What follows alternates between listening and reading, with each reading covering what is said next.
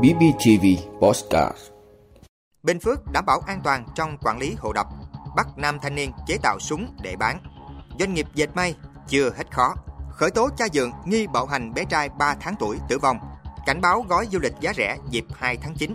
Cả nước có 210 thương nhân đủ điều kiện xuất khẩu gạo. Mực nước biển dâng nhanh ở Thái Bình Dương. Đó là những thông tin sẽ có trong 5 phút tối nay, ngày 19 tháng 8 của Bosscat BBTV. Mời quý vị cùng theo dõi. Bình Phước đảm bảo an toàn trong quản lý hồ đập.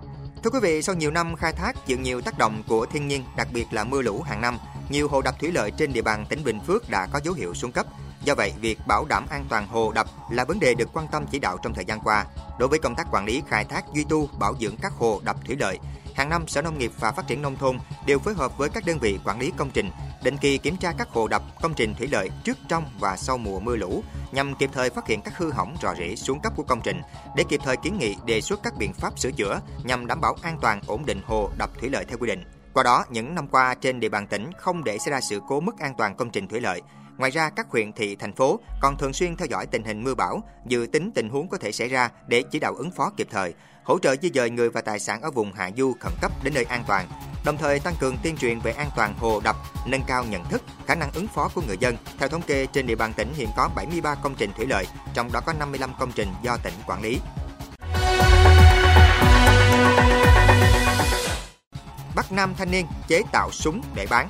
Thưa quý vị, cơ quan an ninh điều tra công an thành phố Đà Nẵng vừa khởi tố vụ án chế tạo, tàn trữ, mua bán trái phép vũ khí quân dụng xảy ra tại phường Hòa Hiệp Nam, quận Liên Chiểu, Đà Nẵng. Đồng thời, cơ quan điều tra thi hành quyết định khởi tố bị can, lệnh bắt bị can để tạm giam đối với Phạm Ngọc Sơn, 23 tuổi, trú phường Hòa Hiệp Nam, quận Liên Chiểu, Đà Nẵng. Qua điều tra xác định khoảng tháng 7 năm 2023, khi lên mạng Internet thì Phạm Ngọc Sơn phát hiện nhiều trang mạng nước ngoài có sử dụng vũ khí quân dụng được làm từ nhựa thông qua máy in 3D. Vì động cơ vụ lợi, muốn kiếm tiền thông qua việc mua bán vũ khí, Sơn lên các trang mạng này tìm kiếm các bản thiết kế súng và đặt dịch vụ in 3D tại Việt Nam.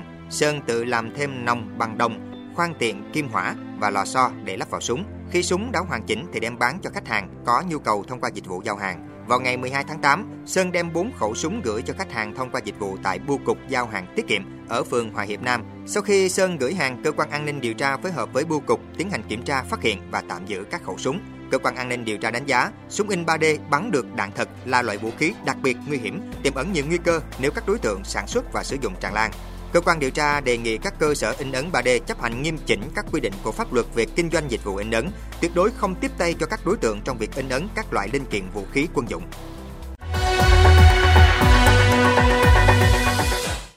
Doanh nghiệp dệt may chưa hết khó.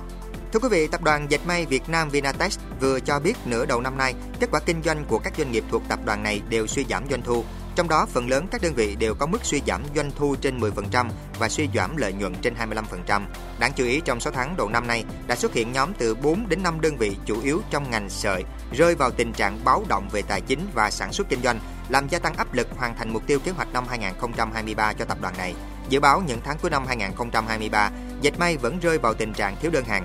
Bên cạnh đó, khách hàng có thêm nhiều yêu cầu mới cao hơn, thời gian giao hàng gấp, đơn hàng nhỏ lẻ hơn, kéo dài thời gian thanh toán. Khởi tố cha dượng nghi bạo hành bé trai 3 tháng tuổi tử vong.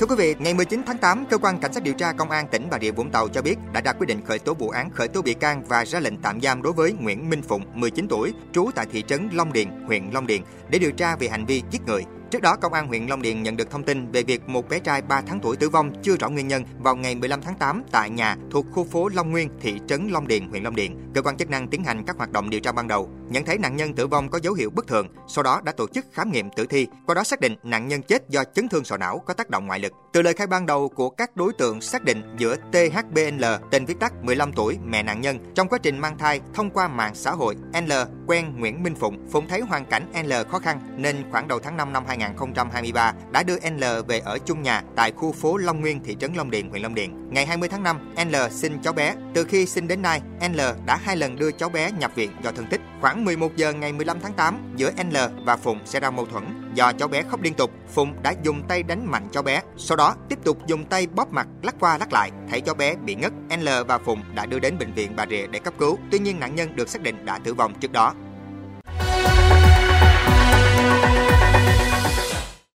Cảnh báo gói du lịch giá rẻ dịp 2 tháng 9 Thưa quý vị, Bộ Văn hóa, Thể thao và Du lịch vừa đưa ra khuyến cáo du khách tìm hiểu kỹ thông tin về các gói du lịch, đặc biệt là các chương trình du lịch, phòng khách sạn với mức giá rẻ hơn bình thường trong dịp nghỉ lễ Quốc khánh 2 tháng 9. Bộ Văn hóa, Thể thao và Du lịch khuyến cáo khách hàng nên lựa chọn các doanh nghiệp cung cấp dịch vụ du lịch đảm bảo điều kiện theo quy định pháp luật thay vì mua qua các cá nhân quảng cáo trên mạng xã hội. Sau khi tìm được đơn vị uy tín, khách du lịch nên chủ động xác nhận lại các thông tin trong hợp đồng du lịch như xác nhận đặt phòng, chất lượng, giá dịch vụ, thời gian, chương trình du lịch, hướng dẫn viên du lịch, cơ sở vật chất đối với cơ sở lưu trú du lịch. Du khách có thể chủ động tìm hiểu thông tin của các tổ chức cá nhân kinh doanh dịch vụ du lịch tại website của Cục Du lịch Quốc gia Việt Nam.